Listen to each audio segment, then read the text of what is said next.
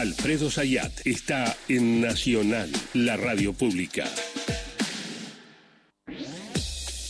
Y llega Alfredo Zaiat, ¿cómo va? Bueno, a mí me parece que está muy clara la división. Y uno se pregunta... Hola, yo te escucho. Ahí me apareció un audio nada más. Sí, me apareció un audio, pero no sabemos ni de quién es. No, tampoco lo saben las chicas. Bueno, apareció ahí de la nada. Bueno, contame, Alfredo, ¿cómo estás? Con novedades desde China. Bien. Sí, me parece importante, digamos, esta noticia que fue informada primero por el presidente Alberto Fernández sobre la ampliación de el swap. El swap es, para traducirlo, es un crédito. Vamos a no, así no está dicho, pero para que pueda ser entendible, es un crédito de China a la Argentina con un objetivo inicialmente muy específico, que es la de financiar el comercio con China. Lo que consiguió el gobierno ahora, la ampliación, es que una parte de esos yuanes puedan ser utilizados para intervenir en el mercado de cambio local. Obviamente que esos yuanes transformados en dólares. Ya lo había conseguido... En los meses pasados, el elemento adicional y distintivo de esta negociación es que se amplió a un total de 6.500 millones de dólares, lo que le da casi 11.500 millones de libre disponibilidad a partir de hoy. Ya está. Ese dinero incluso hasta mencionan que ya está en la cuenta de el Banco en Hong Kong, para poder realizar este tipo de conversión. Se realiza precisamente en ese mercado financiero. ¿Para qué va a servir? Es para acelerar todos los pagos de importaciones de las pymes y también para tener mayor capacidad de intervención en el mercado de cambio. Obviamente que en estos días tan turbulentos vinculados con el mercado cambiario, a pocos días de unas elecciones cruciales, es una carta fuerte que consigue el gobierno para tratar de frenar, neutralizar, enfrentar las movidas especulativas, ¿no? A lo que se le sumó también informado por Sergio Massa, que van a pagar los vencimientos ante el FMI para los próximos meses en estos días, en la próxima semana. ¿Por qué? Porque había dudas sobre si, van a tener los dólares para pagarle al Fondo Monetario Internacional los vencimientos de octubre. Todos esos vencimientos fueron concentrados para fines de mes, y entonces ahora lo que dice Massa es: vamos a precancelarlo, no vamos a esperar a fin de octubre. ¿Por qué? Porque ahora tenemos estos yuanes convertidos a dólares para pagarle al fondo, en línea con lo que también pasó en agosto. Y también es una medida para neutralizar, enfrentar, como te mencionaba antes, a las corrientes especulativas que precisamente planteaban que no tenían la posibilidad de pagarle al Fondo Monetario Internacional. Bueno, me parece que es una carta, siempre cuando hablamos y pensamos, ¿qué es lo que se puede hacer? ¿Cómo enfrentar las corridas? Bueno, por lo pronto esta es una carta para neutralizar estas movidas especulativas. Por lo pronto, uno lo que vio ayer, este primer día después del feriado, es que hubo, si querés, cierta tranquilidad dentro de una situación de tensión en el mercado de cambio, ¿no? Bajó el dólar ilegal, ¿no? Está a 980 por ahí y dicen que... Sí, que bajó la forma. Pero el otro día tenía una charla con amigos, todos muy... que les gusta la política y hablando. Bueno, como los argentinos, viste que hablamos todos de política y de economía, imagínate. Y en un momento tira un amigo: no, pero esto de las financieras, esto es todo blef, en realidad no sirve para nada.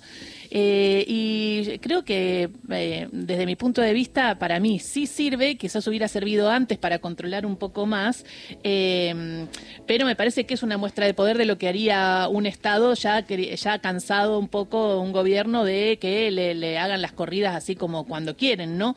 Pero en ese sentido quería saber tu opinión. No. ¿Sirve o no sirve? No, sí, digamos, claramente que sirve, digamos. A ver, vamos a diferenciar.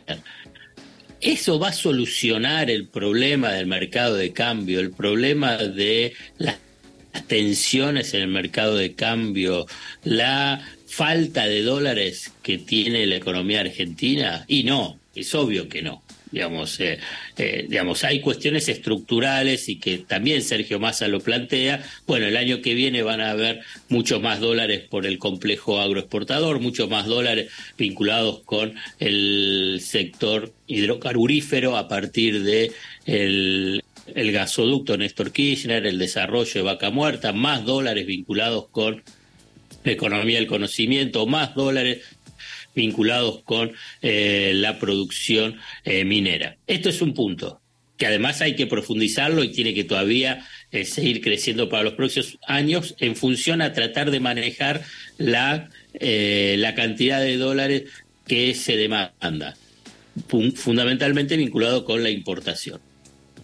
Después está lo que es un negocio ilegal, lo que es operaciones que están por fuera de la ley, que son a través de cuevas, de agencias de turismo, de financieras, de operaciones de triangulación de exportaciones. Bueno, y ahí el Estado tiene que intervenir. O sea, ¿cómo que no sirven? Sí sirven. Digamos, no se puede naturalizar que haya un mercado ilegal. Uno puede decir, bueno, hay un mercado ilegal de narcotráfico, un mercado ilegal de la trata de personas, un mercado ilegal de armas. Bueno, obviamente que el Estado tiene que ingresar ahí para tratar de eliminar esas bandas mafiosas. Lo que sucede es que lo del dólar blue tiene un componente adicional. El componente adicional es que interviene en la construcción de las expectativas económicas y vinculadas con expectativas sobre devaluación.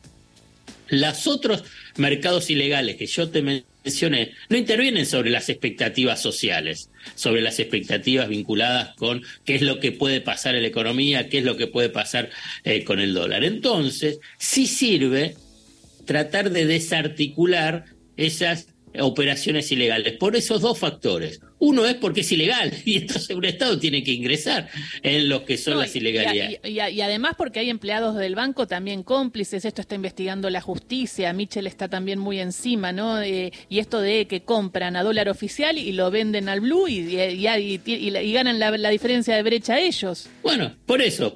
Esto es un punto. Y el segundo punto es que hace que, como vos estabas mencionando, hay una situación vinculada con qué representa ese dólar blue. El dólar blue interviene sobre esas expectativas que después se trasladan al comercio, se trasladan al tema de los precios, porque si uno dice, bueno, ese mercado ilegal es el dominante, y vos agarrás y decís, no, ¿cuánto puede ser? No sé, exageremos, 5, 10, 15, 20, 40 millones de dólares diarios, que la verdad no nadie dice que sea ese monto. Pero bueno, el mercado legal mueve por día 300, depende del día, ¿no? 250 a 500 millones de dólares diarios. Entonces, por eso es tan importante y incluso también ahora Sergio Massa también anunció que sigue los operativos, que hoy se van a producir más de 50 allanamientos y detenciones en el marco de esta investigación que se está realizando en los mercados financieros. Y está bien lo que vos planteás y que me parece que esto tiene que continuar independientemente de las elecciones. Es que, está bien, empezó antes de estas elecciones, se podía haber hecho antes, que esto es lo obvio. Bueno, después de las elecciones tiene que continuar Esto es lo que me parece relevante. Continuar, avanzar y desarticular todo tipo de operaciones mafiosas, porque es así también. Se especula con los ahorros de la población, se especula con la estabilidad económica y que es muy nocivo. Claro, y eso después va a los titulares de ese 95% de grupos hegemónicos de los que hablamos, de los medios, que te mueven la aguja. Entonces se genera también el clima y esa inercia de la que vos hablas siempre, ¿no? La expectativa.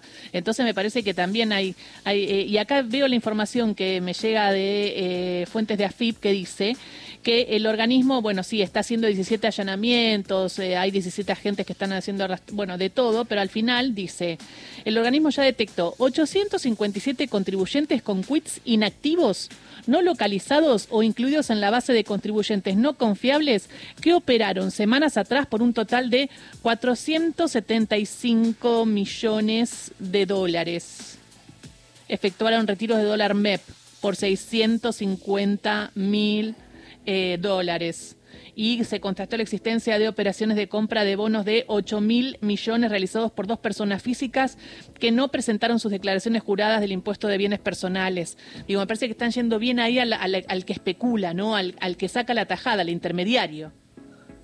Claro, a ver, un componente básico del funcionamiento del sistema capitalista, para decirlo en términos bien amplios y conceptuales. El mercado financiero, también en el mercado de bienes y servicios, en el mercado inmobiliario. Bueno, hay lo que se llama la especulación. Bueno, ves, qué es lo que te conviene, lo que no te conviene, qué es lo que haces con tal precio, qué haces con tal otro precio. Y ahora para cerrar. Después está la que es una especulación nociva, la que está más vinculada con la ilegalidad y la intervención política. Cuando vos agarrás y uno de los documentos que fueron encontrados en allanamientos en alguna de las cuevas del denominado croata, ¿qué es lo que aparecían? Fechas determinadas decían Salto, que significaba de la cotización del blue. Y en esos días precisamente se registraban los saltos de esa cotización. Por consiguiente, ¿me entendés? Hay una especulación que es parte